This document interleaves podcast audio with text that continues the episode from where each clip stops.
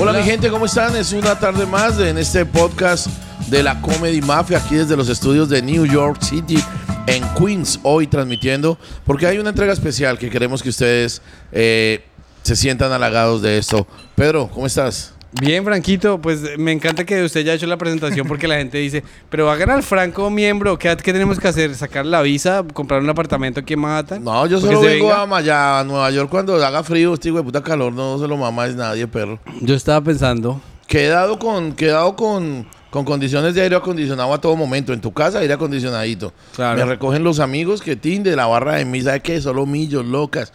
Yo, yo nunca creí que a los 46 años, yo hijo de puta fuera...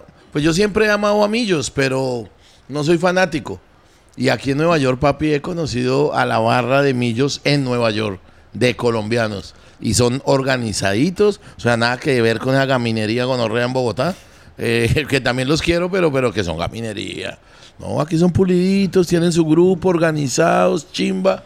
Y entonces uno de ellos me ha dado la vuelta hoy por todo Nueva York y el carrito tiene aire acondicionado. Entonces yo no he mamado ese calor, pero horrible. 38 grados fue que nos dijeron. 40 hoy.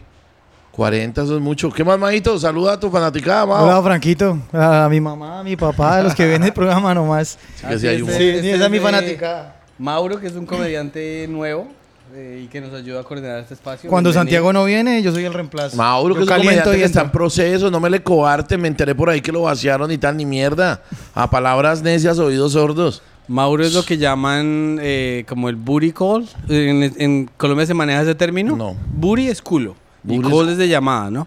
Cuando usted está a las 2 de la mañana, digamos, la, la original no le, no le respondió. Sí, uno llama a la llama a la booty call. El arrocito en bajo. se Ah, llama. usted es el arrocito en bajo. Yo soy el arrocito en bajo de la de comedia. la mafia. comedia. Ajá. No importa, lo hay en todos los países, ¿sabías? Lo hay en todos los países. Y arrocitos en bajo hemos sido la mayoría. Eugenio Derbez lo fue. En Me- Eugenio Derbez, estamos hablando de esa manera que utilizaban comediantes de antes de él. Para toda la vuelta cuando faltaba alguno tal, lo fue. Franco Escamilla lo fue. Todos, muchos, muchos de los duros han pasado por ahí. Y usted dice que achantado porque, porque vino aquí una. No, papi. No, no, es que me llena la- el alma de rabia y hueputa. Y gente torpe y mula. Claro, Franquito, eh, aquí tenemos un comediante novato, ¿no? Que me imagino que como miles de sus fans tienen la intención de hacer comedia. ¿Qué le aconseja usted, Amado, para que progrese? ¿Cuál es el plural de fan? ¿Fanes, fanses o fans? Eh, Fans. fans. Tú dijiste o fans. no, no, no. Yo no, yo no estaba hablando de. Acabas Ah, de ah, decir hace 12 segundos la palabra fanes. Es que yo soy de. Es que. Se le está poniendo las de mañanas a Santiago a decir palabras no, raras. fue sus fans. Sus fans. No, loco, yo le aconsejo, vea, yo le aconsejo al, al adolescente que quiere ser zapatero, que vaya, coja tachuelas, coja un martillo, coja una suela, coja pegamento y pegue una puta, que lo haga, que se meta de fondo. Al, al que quiere ser astronauta, que comienza a ponerse cascos de astronauta, eh, que se invente un... Pero hay que hacerlo, hay que pasar. Sobre todo los latinos, esto no es muy dado de aquí del primer mundo, pero los latinos y los colombianos somos... Póngale cuidado de compartir eso que lo aprendí de un argentino. Somos... eh, inicialistas, no se me va el término. Eh, somos de inventiva, nosotros somos de inventivos, somos muy inventivos, pero no somos acabativos. Es decir, eh, el término no existe, es inventado. A lo que es que nosotros tenemos iniciativas, pero no terminamos lo que iniciamos. El colombiano peca de que se queda en la mitad del camino. No, loco, si a usted le gusta contar chistes, conoce el stand-up, quiere meterse, no hay otra y es sino en el escenario, papi. Y si hay que repetir, man, todos repetimos chistes porque cómo llegan a cómo llega un chiste a ser bueno. Gabriel Murillo ensaya un chiste más de un año y lo repite en tres Open Mic el mismo día. Coge un taxi de un lugar para otro, de otro para otro, a contar los mismos chistes. Y no ha habido ningún hijo de puta ignorante que lo regañe que, que porque repite chistes o bueno, no. Ese es el conducto. Entonces tú me preguntas qué le digo yo a la gente que quiere meterse a hacer comedia. Si de verdad esto le gusta y le llama la atención, escriba chistes y bótese al escenario. No es más. Tiene toda razón. Yo Eh, llevo 26 años tirado en el escenario. Venga, ¿y usted cada cuánto, digamos, ahorita tiene alguna premisa en la que usted esté pensando nueva? Ayer la tenía y se la conté a Gabriel Murillo ahí para tallerearla y me la, me la volvió mierda. Dijo que eso no era premisa ni nada. ¿Me puede contar por, Claro, por yo iba a buscar el teléfono, pero ya me acordé de ella. Y es que digo que no solo a mí, sino que a varios varones he visto que nos pasa lo que a mí. Y es que sexualmente hablando, a mí a veces me excitan cosas que normalmente no deberían excitarme. Por ejemplo, me excitan mucho las novias de mis amigos. Me estoy quedando en tu casa. No siempre. Qué pena. No, no, Danielita, yo la respeto mucho. Sino que digo que siempre la novia del amigo está rica. Siempre. Puede ser una gorda, jeruta fea, pero, pero algo hay de malicia. En lo prohibido. En lo prohibido, en el tal, que la novia del amigo en algún momento comienza uno por dentro a decir, uy, qué, uy, qué rico, qué. Pero yo le conté esa premisa a Gabriel y me dijo, ay, no hay ni mierda, no hay chistes, no jodas, estoy durmiendo y me colgó. A mí me parece interesante y me hace pensar. O sea, número uno es cierto. Es- Es 100% que uno admira todavía. Le echa uno más ojo todavía a la esposa o a la pareja del amigo. Eh, por, es- por ese lado, sí, número uno, a la hermana de la novia. Franquito, ¿alguna vez le ha hecho la segunda a algún amigo? La gente espera una respuesta bonita de mí y voy a contestar con la verdad. Sí. No, ahorita me arrepiento, nunca lo volví a hacer. Estuvieron a punto de darme en la jeta y el man, decía- pero sí cajonía a un amigo una vez y fue cajonero. Ah, pero es que la nena tuvo la mitad de la culpa, Omar, huevón. O sea, no puede ser posible que mi amigo estaba haciendo su trabajo y todos mirándolo y ella por debajo de la mesa cogiéndome las manos y, y cogiéndome las piernas. Ella a mí no, papi, yo no aguanté. Sí, yo Pero sí falté a mi amigo, le pedí disculpas, le pedí... Esto fue adolescente, yo tendría por ahí... No, no, no era adolescente. Tenía como unos 18 años, yo ya era adulto menor, adulto joven.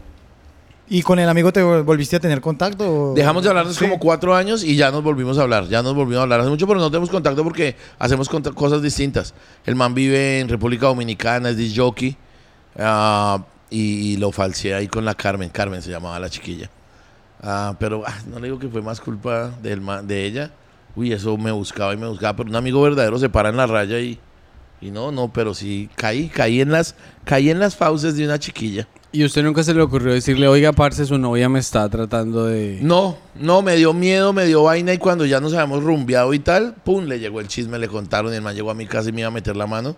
Pero entonces salió mi papá y bueno, eso fue todo un visaje ahí. Ah, pero fue solo de beso. no fue sí, sí, sí, no, allá. no hubo cúpula, pero la iba a ver donde el man no me pare, yo me voy de frente, papi. Y me había comido todo eso. ¿Sabe que su comedia me recuerda a mí? Porque yo lo he visto usted en el escenario y usted ve una vieja que tiene tetas ricas y usted dice, qué ricas sus tetas. Y usted, y usted, us- usted lo dijo, a mí me da morbo. La, o sea, usted habla del morbo, de que usted es una persona morbosa y de todas sus... Como todas esas cosas que a otra- a uno le da pena hablarlas, usted Sí. las suelta. Dice, yo soy así y esta es mi vuelta. ¿Siempre tuvo usted esa inclinación en la Sí. comedia o usted se liberó? En el momento dijo, ya voy a dejar de echar chistes normales No, y voy no, a ser no. yo. Párele bolas, Es- esto parece un taller, pero pues es válido, es un podcast ahí. Párele bolas. Eh, estamos cansados de hablar de que el stand-up es una puesta en escena de honestidad frente a la vida y frente al tema que yo pienso, hacerlo chistoso, explicarlo, dar mi punto de vista frente a un tema y hacerlo de manera jocosa. Y esa honestidad no radica solo en el contenido, también radica en la forma. Entonces tú me preguntas, Franco, ¿y usted siempre fue honesto ahí de, de aceptar frente al público o se destapó con el tiempo? Nada, no, yo desde que hago comedia he sido así. Porque yo sí concibo, además lo siento en la piel, que la comedia para mí es un elemento de, de que la gente me conozca más de lo que yo permito en la vida real que me conozcan. O sea, en la vida, la, de hecho son miedos, de hecho siempre son miedos. Cuando yo hago el tallercito que, que yo propongo, el compartir, yo le pregunto al, al- futuro comediante, al aprendiz, yo le pregunto por qué quiere hacer comedia y para qué. Porque un por qué y un para qué es completamente distinto. Eh, y encuentro una, un lugar común en la respuesta de muchos. Yo pensaría que de 10, 3 me han respondido lo mismo y es que dicen que tienen miedo de hablar y que encuentran que la comedia es la forma de decir las cosas para perder el miedo. Y en el caso mío fue lo mismo. A mí me cuesta muchísimo más tener un cara a cara con una mujer tomándonos una copa así como estamos tú y yo ahorita y decirle sus tetas me encantan. Ahí me cuesta más trabajo que hacerlo desde el escenario. En el escenario encuentro el chiste como vehículo y se lo voy diciendo. Y es tan honesto y tan real que la gente va entendiendo que es verdad. Franco es así. Franco no pastea. Franco, niña que ve y que está buena, se lo va diciendo desde el escenario. Con todos los riesgos que eso conlleva. Pero yo jamás, o sea, a mí jamás nadie si está bien dicho eso. Eh, nunca, nunca alguien se me ha enojado. Nunca alguien se me ha enojado. Conozco y he visto casos de comediantes que se les han emputado en plena cena. Hay un comediante, y voy a dar el nombre de él porque a él le gusta que hablen de eso. Hay un comediante que ustedes conocen y ya, pues de pronto ya saben el chisme. Y al man le sacaron un revólver en pleno show. Ajá. ¿Quién? ¿A quién Ibrahim. fue? A Ibrahim Salem. ¿Cuándo? A Ibra estaba conmigo. Zarzal, creo que fue. No, en, eso fue en el Tolima, en, en como la segunda ciudad más importante, Espinal, Espinal, Espinal. Ah, sí, en el espinal. en el Espinal, en un bar que se llamaba La Iguana. Estábamos presentándonos y en medio de su inexperiencia, eh, Ibrahim llevaría en esto un año. Ya, ya, ya tenía 20 minutos buenos, qué sé yo, 30. Y comenzó a ir a los bares a ganar plata. Y a mí me consta que Ibrahim tuvo desde un principio un afán, un afán, un afán loquísimo de improvisar, de abandonar el texto que él escribe y él me busca a mí. O sea, nos hicimos muy amigos, mucho. Yo, yo le compartía a él muchas charlas sobre la comedia, sobre lo que yo sabía, y él me decía, padrastro, porque me puso ese apodo. Padrastro, padrastro, yo quiero improvisar, yo quiero llegar y, y no, no conocíamos el término cabaretear. Padrastro, yo quiero hablar con el público, interactuar, interactuar. Y yo le daba los consejos en lo que creo. Le decía, papi, despacio, despacio.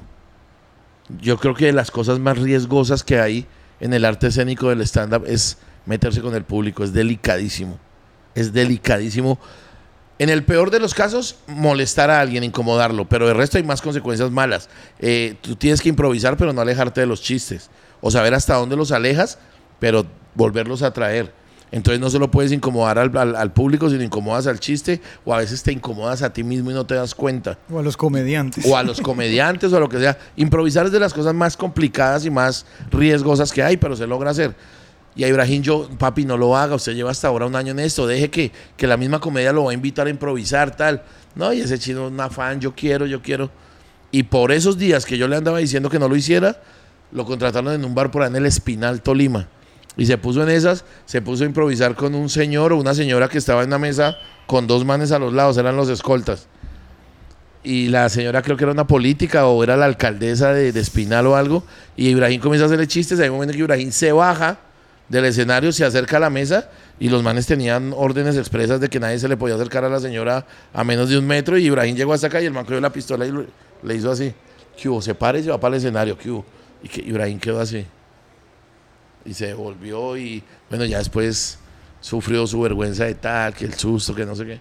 Entonces, eso fue pues feo y es, es la única historia en 26 años que yo he escuchado de lo de la pistola. Pero pueden pasar otras cosas, pueden pasar otras cosas cuando uno tiene un afán exagerado de querer improvisar y meterse con el público tiene su arte. Si quieres hacerlo bien. Yo en Bogotá hay un afán y a mí me echan la culpa de eso. Yo me siento honrado y es de que el estilo mío de, hacer comedia, que ustedes lo saben de sobra cuál es, eh, ha hecho que las últimas generaciones de comediantes todos quieran y, y estén locos por pasar al escenario, no a contar chistes escritos, sino a comenzar a preguntarle al público, ¿y usted a qué se dedica? ¿Y usted de qué equipo es hincha? ¿Y usted? Eso tiene su riesgo. Yo no lo hice desde los seis meses cuando comencé en esto. Yo quise aprender y fui puliendo, puliendo, puliendo y solo con los años entendí que puedo meterme con el público corriendo los mismos riesgos, pero que lo sé manejar. Pero ahorita hay una pandemia en Bogotá que no se llama COVID, sino que se llama que los comediantes ahora se paran en el escenario y comienzan a hablar con la gente y pasan 30 minutos y no han hecho un solo chiste. Y la stand-up tampoco es eso. Eso te quería preguntar. ¿Ha cambiado demasiado el stand-up, digamos, con todo el fenómeno que hubo de con ánimo de ofender, después de que se acabó? Ya cada uno como que siguió su camino, ¿cierto? Ajá. Todos vimos que eh, toda la base de Con Ánimo empezó desde cuatro o cinco personas que eran Gabriel, eh, Camilo, Camilo, tú, Ibrahim, Davis, Lucho. Ibra, sí, claro. Bueno, todos ellos. De, de pronto el círculo se fue agrandando y fue avanzando. Todos tenían como una especie de respeto al principio por todos los comediantes que habían abierto brecha. Sí. Creo que ahí empezó el programa como a decaer un poco, pi- en mi, en mi opinión, porque ya era como el chiste fácil, ya no era como lo, lo- la continuidad que le estaban dando al programa, sino ya de tanta gente nueva, ya no había como un... Como un hilo ahí conductor. como un- como algo. exacto, entonces se volvía monótono verlo. Mi pregunta es, para ti del haber apartado de los comediantes que estaban en esa época, ¿Cómo la ves ahora con todos esos comediantes nuevos que están? Que lo que tú dices, que ahora se paran es hablar con la gente y no se paran a hacer su stand-up como debe ser. Un, un- hay, hay una consecuencia de mi mamacita. Hay una, hay una consecuencia que la hablábamos con Pedro, que la hablábamos con Pedro anoche, así ligera. Y es que varios muchachitos entre los 16 a los 40 años, que no eran comediantes, ni lo son aún, creen que son. Conocieron con ánimo de ofender, ¿no? Rieron, gustaron de con ánimo de ofender, como la gran mayoría de la gente que conoció con ánimo de ofender. Porque hay gente que dijo, no me gustó y no proponen nada y no lo veo. Pero son dos de diez, creería yo en Colombia eso. El, proyecto gustó y gustó mucho. Hubo muchachos que vieron los programas de con ánimo de ofender y creyeron que ser comediante era hacer eso que hacemos nosotros ahí. Y entonces se pegaban a las grabaciones, iban como público, esperaban a que el show se acabara, miraban nosotros para dónde cogíamos a grabar y allá nos caían. Y creían que iban a, sacar la cara ahí y a decir cosas, cosa que no se les permitía. Se les permitió a uno que otro. Y de repente tiraban un buen remate, uno. Y yo les, entonces aquí ya viene la respuesta a tu pregunta. Si eso pasó, para que ustedes se hagan una idea, si eso pasó con 20 muchachos que se acercaron de esa forma clandestina y tal, habrá quedado uno o máximo dos que esté ahorita haciendo una carrerita bonita y decente para poder llegar a ser comediante. El resto se fueron para su mierda, porque, porque se dieron el choque de que estar ahí no es ser comediante. O sea, esa fue, con ánimo de ofender, fue una propuesta eh, cómica de unos manes dedicados a la comedia, parchando, hablando y grabando sus conversaciones, no era otra cosa. Stand-up requiere, o sea, es otra cosa. Estamos comparando un producto audiovisual de hablar mierda jocosa con un arte real que merece respeto, como también lo merece el programa, pues, pero que merece toda una cantidad de estudio y de análisis. mm, No tan fácil de venga, yo voy, digo allá, marica, pipí, teta, culo, y entonces ya soy comediante. Sí, claro. De hecho, hay un comediante aquí que se llama Joey Díaz, que el tipo es cubano. Ha salido en Sopranos, así sus manos y uh, lo contratan de, en, en esos shows para hacer como eh, de escolta. Y el man en el, en el parqueadero del Comedy Store los hacía reír a toditos. Sí. Y se montaba en el escenario, Y cero. se volvía nada. Sí, él lo es. Ahí es esa, eso que tú acabas de decir, creo que es la prueba número uno, o lo primero que uno le debe decir a alguien para hacerle entender qué es el stand-up. En Bogotá pasa mucho. Equipos de fútbol que terminan su partido y se sientan en una mesa a tomar pola. El tercer tiempo que llaman. 11 manes con sus esposas y comienzan a destapar pola. Y, y hay uno que es un payaso y que coge el tema dos horas y los hace cagar de la risa a todos y tal. Y va y se para en un escenario y no pasa nada. Y se preguntan, "E- este caso del que les estoy hablando me ha pasado a mí dos veces. Franco, la esposa de un amigo mío, Franco, Franco, tú has visto cuando van a jugar micro y que salen del partido. Le dije, mi amor, cuando salimos del partido yo solo me quedo, es por el gato, por tu esposo. Escuchar hablar es más, cierto que es muy chistoso y cierto que él habla dos horas y los tira a ustedes del piso. Sí, me consta. Franco, yo quiero que él haga lo que tú haces. Y yo, no, discúlpame. Son dos cosas distintas. No, pero él no tiene talento. Yo tal vez lo tenga. Y jodió y jodió y jodió tanto que un día cogí al gato. Cogí al gato y le dije, venga, gatico. Yo sé que usted es un echado para adelante, es un micrero áspero. Usted no nada le queda grande. Su esposa Liliana me ha estado diciendo que comedia que usted se quiere para un escenario. Le pregunto, ¿usted quiere? Y ahí ya noté que no. El man lo dudó. Un man que quiere como usted, Maus, dice, sí, yo quiero. Porque uno lo tiene premeditado, uno quiere. El man ya se, se mandó la mano aquí al cabello y torció la jeta y dijo, ay, Franquito. Fue, fue más acertado que la esposa, de hecho. Dijo, Franquito, es que yo me vuelo que una cosa es hacer reír a mis amigos y otra muy distinta. Bueno, este man entró con algo de lógica, entró con algo de... Pero así que yo vaya a cambiar mi profesión por volverme... Pero sería lindo yo algún día enfrentarme a algún público. Le dije, ¿en serio quiere hacerlo? Gatino dijo, sí, sí. Además, Franco, yo veo que usted lo hace, pasa la mochila. Esto estamos hablando de hace 15 años, fue esto más. Usted pasa la mochila y levanta 80, 90 mil pesos en media hora. ¡Qué chimba! Y bueno, Gatico, Gatico, un día de estos. Un día, Fácil. sí. Un día de estos lo invito y vamos a la Universidad San Martín. es los viernes a la una de la tarde en las escalinatas de ahí de donde ellos salen, las gradas. Y un día se dio, yo a viernes cerré mi locker de la universidad, guardé la ropa, yo necesitaba trabajar porque necesitaba plata y yo vivía de esto ya.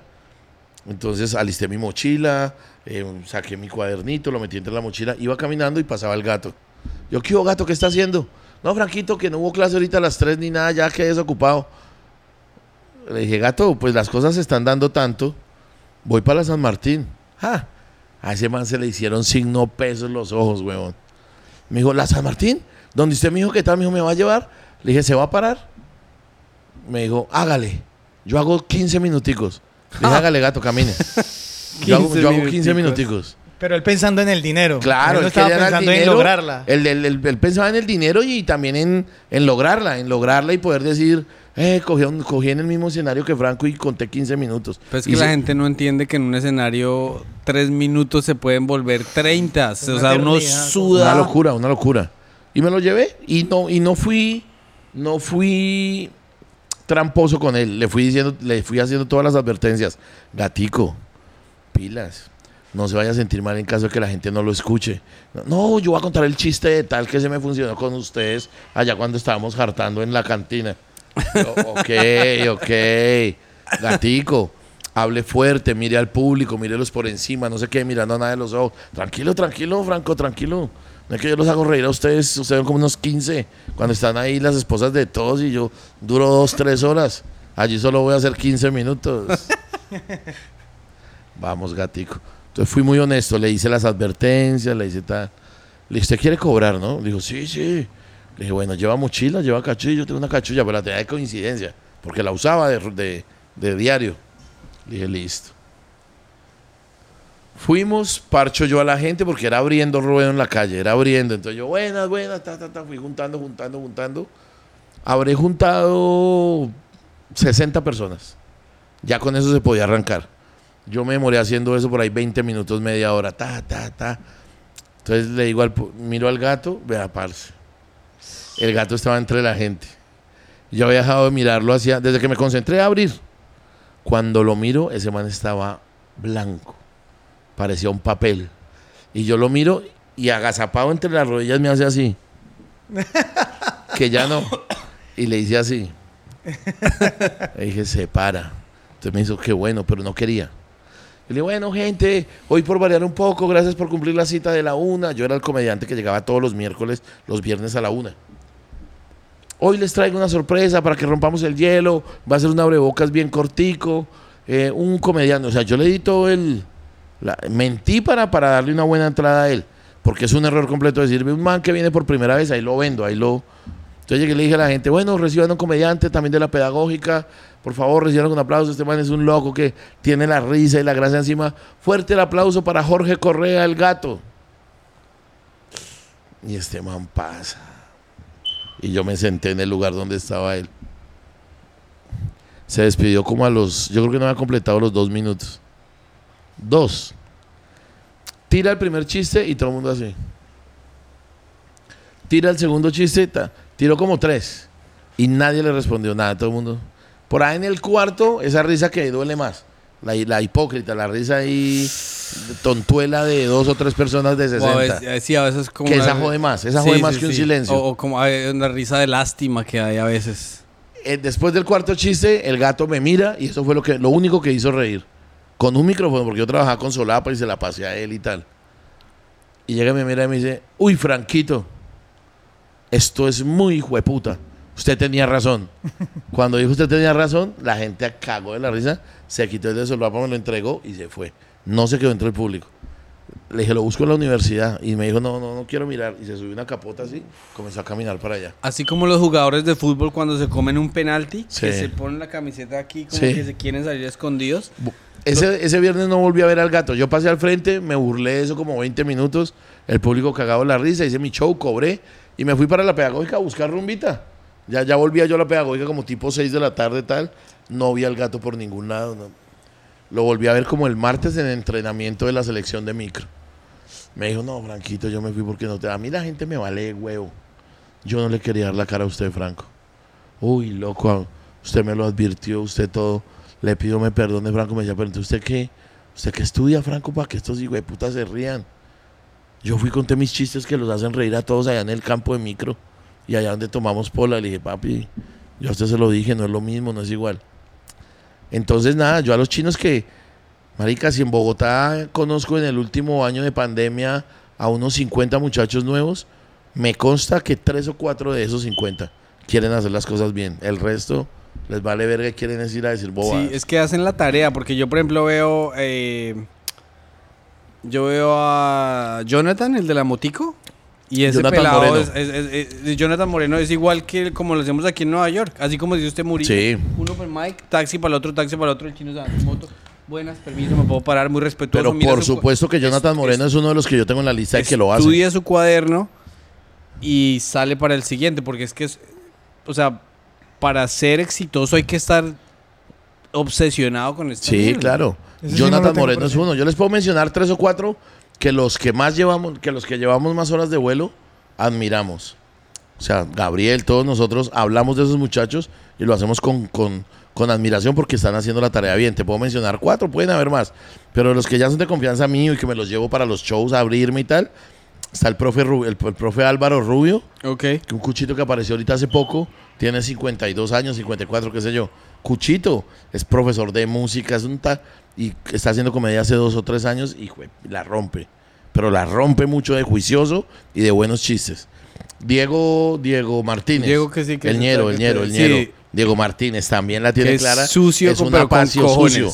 Sucio, pero, pero, en el- pero desde el cuaderno es sucio. No, no, O sea, bien concebido, escrito, sí, concebido. claro, claro, claro. Bien escrito, es Porque buena es que pluma, pero lo mismo que hablar- dice usted no es subirse a decir no, barrabasadas. no, no, no, es con la grosería ser- y anotarla y buscarle un, un sentido, una razón de ser. ¿Dónde va el hijo de putazo? Si acá, si acá, si acá.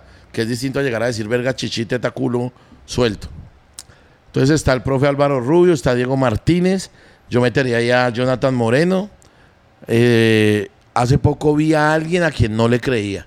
Pero me di la tarea de escucharlo y dije, wow, que es el famosísimo Doctor 420 Ok. el doctor 420 se fue conmigo para Ibagué a hacer un show allá con el parcero de Medellín, con el parcero del popular Ah, número el 8. que sí, ese man estuvo en el con podcast. Ese man nosotros estuvo acá. Con parchado él nos fuimos los tres a hacer un show en Ibagué, donde los headliners éramos el parcero y yo. Y yo me llevé a dos, me llevé a, mm, creo que a Diego Martínez y a y al doctor 420. Ah, no, mentira, ¿sabes quién? A Audrey. fue Ah, Audrey claro. y fue 420 y ese señor 420 me demostró que, que está haciendo las cosas bien. Pero pueden haber unos 50, uno, uno va a Palo de Café, que es un gran open bonito, tal. El de Pierna Loca. El de que Pierna Pierna Loca Loca. también a mí me parece bueno y, y le mete la ficha. Sí, pero en este momento, por ahora, yo, yo lo digo con amor porque me cae bien pierna loca. Eh, le mete la ficha tal. A, mí aún no me mata la comedia de él porque siento que todavía tiene confusiones en la cabeza, conceptuales, tiene confusiones ahí, que, que se las quita a alguien contándole, hablándole, enseñándole, o el camino se las va mostrando. El camino, obviamente, es más demorada esa, la del camino. Yo, yo, yo, yo, yo he aprendido que cuando hay un facilitador que quita dudas, marica, eso ahorra camino como putas, ahorra tiempo. Entonces hay esas dos formas, darse cuenta por sí solo o alguien que le diga, venga papi, ya, yo llevo 20 años más que usted, si usted me lo permite, quiero darle mi opinión. Cuando usted hace esto y esto y eso, revíselo tal. Y es más fácil que, pero Pierna Loca ahorita está aprendiendo a partir del error y lo hace bien y chévere. Eh, Pierna Loca es ese que se mete con el público 40 minutos de un show de 45. Mm. O sea, cantinflea no, sino cabaretea 48 minutos y hace dos chistes y ya. Hace reír, o sea, vaya usted, hace reír, pero, pero uno, pero el público se va diciendo como, este man no me dijo nada. O sea, no, no llevan nada acá. Pues sí los hizo reír, pero el, el- el- la mamá del chivo, el objetivo yo creo que es dejar algo aquí en la cabeza de, de- de la gente. No una enseñanza, no nada, pero sí los chistes. Y este man, ¿cómo es que va a pensar eso sobre el yogur? Ay, este man, ¿cómo es que va a decir que las mujeres aman de esa forma? Pero que se lleven algo. Cuando uno cabaretea, esos chistes que uno usa, esas trampillas que uno usa, esas no quedan en el público, no pasa nada. La cabareteada yo la veo más y la percibo más como una, como una ayuda, como una trampita para yo potencializar posibles chistes que vengan después. Pero la cabareteada solo porque sí, creo que esa es insulsa, que no tiene sabor, no tiene una culada. De todos los comediantes que nombraste, no, no, no identifico ninguno. No. Hace mucho tiempo no voy a Colombia, no voy a Bogotá.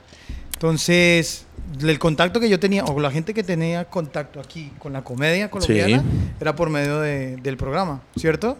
Entonces, me parece increíble cómo se ha armado ese circuito de comedia en Colombia tan bonito. Que antes no había esa oportunidad en una entrevista que en un podcast que estuviste, me acuerdo mucho, que el de Brian Mora. Me pareció el podcast más bonito que has hecho, aparte el de la comedia y mafia. Mire, quítese de acá. Pero hablaste desde tus inicios, desde que estabas eh, parándote haciendo cuentería, desde de tu maestro que hablaste mucho de él, de Roberto Niel, que tuve el placer de verlo cuando tenía como 14 años en el colegio, Ok. que lo llevaron, que fue... En ese momento me di cuenta yo de que yo quería pararme a hacer eso, porque fue increíble lo que hizo. O sea, no era, no era ni... Era chistoso, pero a la misma vez era te, te dejaba algo. Y eso era lo más Total. bonito de pararse en un escenario. ¿Crees que hoy en día, con toda la camada que salió, comediantes dejan algo o solamente se paran por su, por su arte, exteriorizar lo que ellos creen que Pues, es arte? parce, mira, hay, hay que tener algo claro con respecto de la comedia. Tú estás hablando de Roberto Niel, que aunque era un gran cómico, se dedicó toda la vida en Colombia a hacer la famosa cuentería, a hacer la narración oral escénica. Y hay una diferencia, hay muchas, pero te voy a mencionar una importantísima entre la cuentería y el stand-up, que aunque son artes orales, distan mucho uno del otro. Tienen muchas cosas en común, pero cuando dicen diferenciarse es una locura. Te voy a mencionar la diferencia por la que tú me preguntas. Tú me dices, ¿tú crees, Franco, que los comediantes de hoy en día tal dejan algo tal? Resulta que yo te diría que no por una razón. El stand-up no pretende dejar nada. O la búsqueda del stand-up, si nos vamos a la teoría, la búsqueda del stand-up no pretende dejar una moraleja ni una enseñanza. El stand-up la tiene más clara aún y aparentemente más sencilla. El stand-up busca hacer reír, no más. Mientras que hay otros artes menores llamados a dejar la moraleja. Entonces, el cuentero no es raro que termine un cuento. Y, y entonces Juanito murió y fue cuando su mamá entendió que los hijos son un sueño que algún día se tendrán que echar a volar. Entonces pueden poner un punto final y decir, moraleja, mamás, amen a sus hijos, ta, ta, ta, pero entiendan que algún día serán un sueño que se tendrá que echar a volar. Ahí está, eso sí es un objetivo de la cuentería, dejar una enseñanza. La stand-up le importa un soberano culo dejar enseñanzas o no. Lo que yo creo que es el stand-up, más allá de las teorías que existan, no sé cuántas hayan, ni las he estudiado ni las conozco, pero para mí el stand-up es mi punto de vista frente a algún tema de manera chistosa, ya. Y en el chiste yo no puedo meter una moraleja. Oh, pues yo como me puedo cagar una línea de que el yogur, la gente está en chichipata que se lame la tapa, yo no voy a decir al final moraleja. No, te lamas la tapa del Sí, yogur. Yo creo que no ojalá que los presidentes lleguen a crear una economía en la que no haya que lamer No, la no, tapa no. del Pero yogur. digamos, Eso no, no, es eso. eso no es En objetivo de la show comedia, que tuviste ah, en enero aquí Sí. y los shows que te vi hacer aquí, creo que dejabas algo muy bonito que era el amor al país. ¿Cierto? Uno aquí se siente des, des- o como no cómo decirlo, Despatriado. despatriado y olvidado de todas sus raíces por el hecho del costumbrismo que uno vive. Ok, pero era Aquí. una moraleja Entonces, que pretendía yo no dejar como una moraleja, como sino- comediante. No, no, es que, no, es que tienes razón. Como una enseñanza Dale, es lo mismo. Moraleja y enseñanza es la misma vuelta. yo fui a ver el, el show de Franco Bonilla y me quedé con ese sabor a Colombia. Respóndeme algo. ¿La moraleja fue de Franco Bonilla o fue del contenido de la comedia? de tu show como tal. No, es uno de los dos. La- el- el- mi show como tal se divide en dos. Franco el comediante y el contenido. Mi pregunta es, cuando yo te hablé de, de que el colombiano lame el yogur o algo, ahí te estoy diciendo lo de despatriado tal, o sentiste la moraleja cuando terminé el show. Que Cuando terminaste, que al final. entonces la vuelta es más del contenido o más de Franco. Más de Franco. Claro, es más de Franco. Ahí yo ya no soy el comediante. Ahí yo ya terminé mi show. Cuando yo hablo de que no deja moralejas es, es la escritura del stand-up. Los chistes no tienen por qué dejar moraleja de nada. No tienen por qué... O sea, su objetivo no es dejar moraleja ni nada. Que yo terminé el show, dije gracias, hasta aquí va el show. Hey, compadre, muchas gracias. Fue un gusto estar aquí con ustedes, porque somos un pedacito de esa Colombia que ustedes abandonaron y chévere traerles. Eso ya no hace parte del show. O sea, es mi despedida tal, pero el cuerpo del trabajo, el trabajo, el cuerpo del el volumen de la estructura del show no exige ni pide que tenga moralejas de ni mierda. O, o yo te pregunto a ti, revisa cualquier, cualquier show de un comediante, ya sea top, como George Carlin, como qué sé yo, los que ustedes mencionan, que esos Patrick O'Neill, ninguno de esos manes. ¿Sabes por qué lo digo yo? Por, o lo digo en mi caso. Es porque aquí no hay un circuito como el que hay en Bogotá. Aquí no ves comedia en español. Aquí es muy difícil. Sí, lo sé, Hasta lo sé. ahora que se está empezando a hacer, digamos que se está empezando a ver. Pero no es una costumbre que tengamos como latinos. Siempre he dicho aquí que los italianos tienen su barrio, los chinos tienen su barrio, pero nosotros los latinos nos damos duro entre nosotros mismos. Nos caemos mal entre nosotros. El ecuatoriano le cae mal el argentino, el argentino le cae mal el colombiano. Y así. No hay una entidad latina. Entonces, cuando viene este tipo de shows de comedia, para mí, creo que unifica. Porque no solo viene gente de Colombia, Sí, viene ok. gente de, otro, de Ok. otros países. Tú mismo lo estás diciendo. Una cosa es el proyecto, una cosa es el proyecto, lo que tú dices. Traerlos a ustedes es dar un, un granito de arena para unificarnos, para que nos queramos más entre latinos, para que jalemos para el mismo lado. Para... Pero es- estamos hablando del proyecto. O sea, no confundas una cosa con la... Estamos hablando del proyecto. Los proyectos traen objetivos, se cumplen, no se cumplen, tal. Y ese sí puede ser un objetivo de traer comediantes. Pero me refiero es al contenido de los chistes del stand-up. No pretenden dejar moraleja de nada. Venga, No, Franquito. Ni su estructura, ni el chiste en sí, ¿no? Y usted hablando, o sea, su comedia es su punto de vista respecto a un tema. Sí, claro, la de todo comediante. ¿Hay alguno en el que, que usted es, un chiste que usted esté convencido que es- lo hace reír mucho a usted, pero la gente no le ha entendido su punto de vista? Qué preguntaza. Parce, mira, a mí por lo menos, a mí, a mí ni mis chistes me hacen reír. Eh, lo digo con esencia. La gente que me conoce saben que no río, que casi, que muy pocas cosas me parecen graciosas. Parte de la teoría del stand-up en la que yo creo es que el peor error de un comediante para hacer reír es quererse ver chistoso. Lo que más te va a alejar de lograr la risa es llegar a payasear y a parecer chistoso. ¿Qué chiste mío? La pregunta tuya es esa. ¿Qué chiste mío creo yo que no le he dejado bien claro a la gente cuál es mi forma de pensar frente a ese tema? Sí. Pensaría que eso, pensaría que pensaría que la gente coge muy como deportivamente cuando les hablo de la idiosincrasia del colombiano, de la forma de pensar del colombiano. Cuando yo hablo de Ginás, que el man propone que estructuralmente el cerebro de todo mundo es igual, pero funcionalmente no, y que funcionamos distinto, la gente cree que es mariqueando.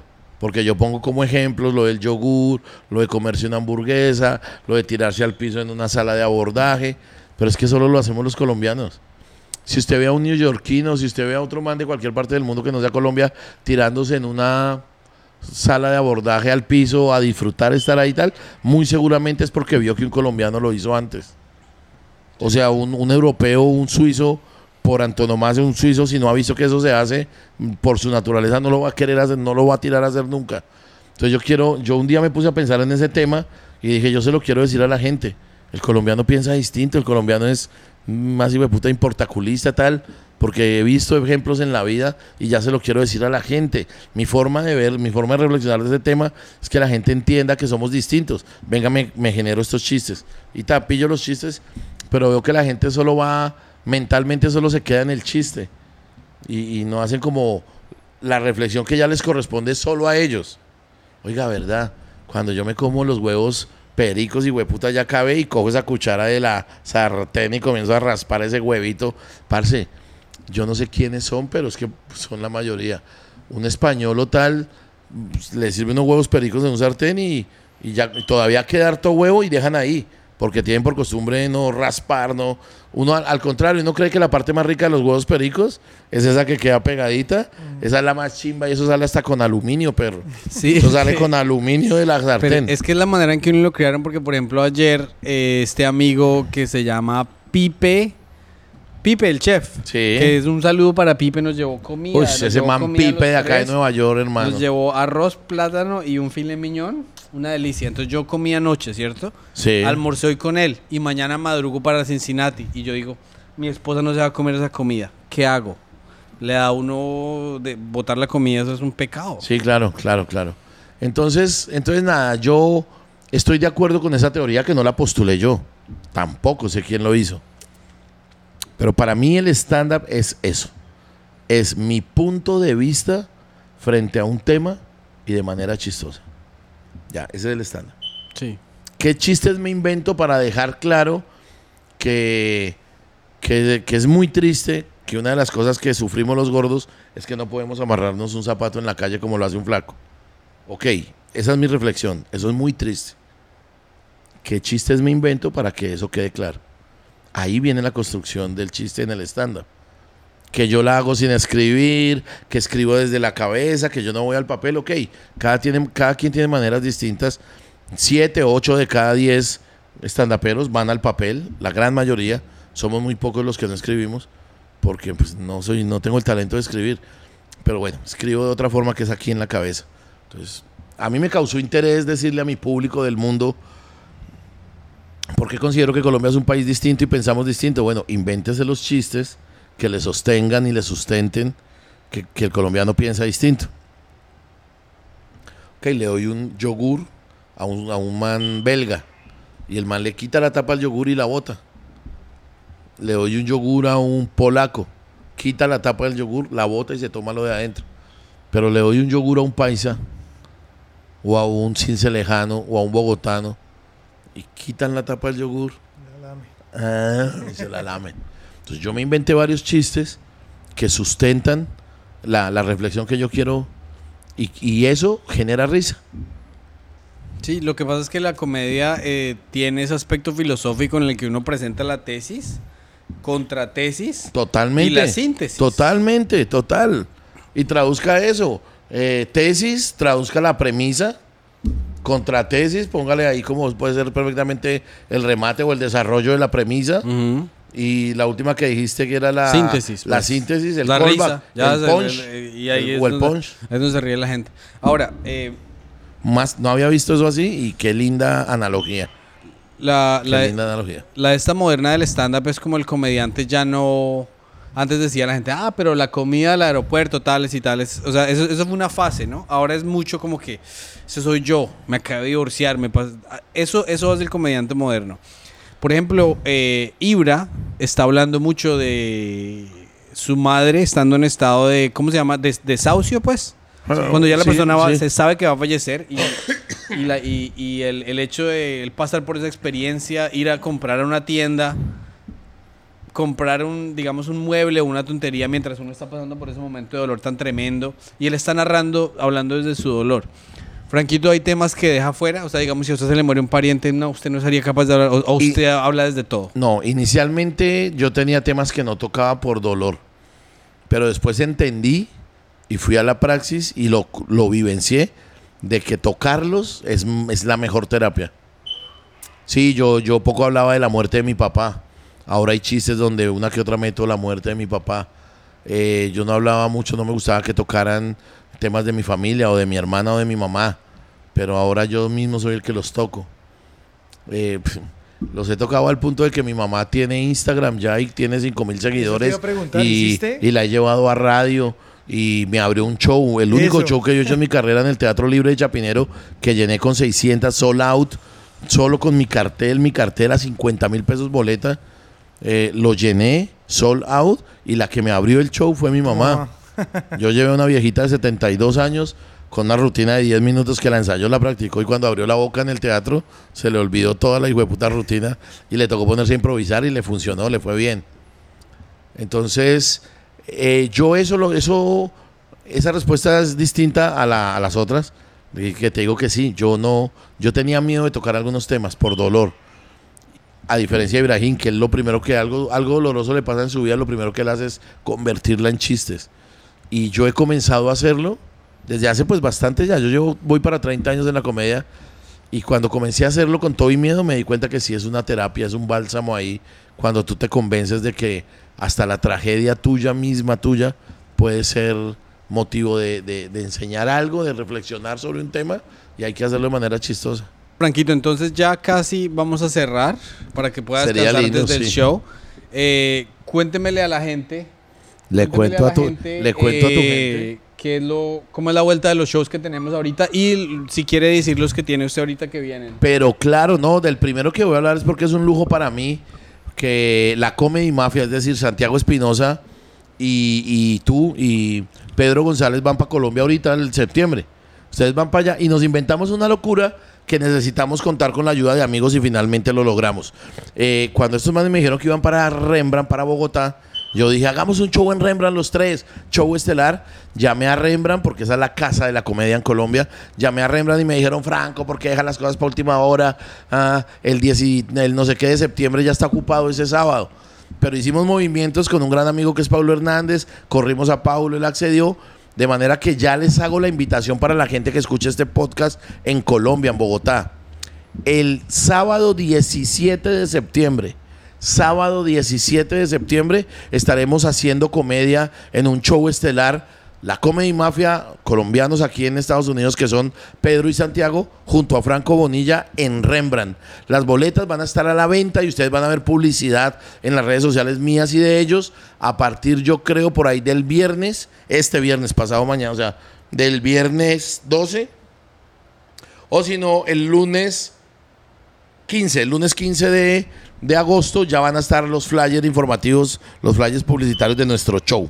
Excelente. Entonces, Además de eso, y ya para terminar, estaré en Miami la otra semana, el día 17. Ojo, atención.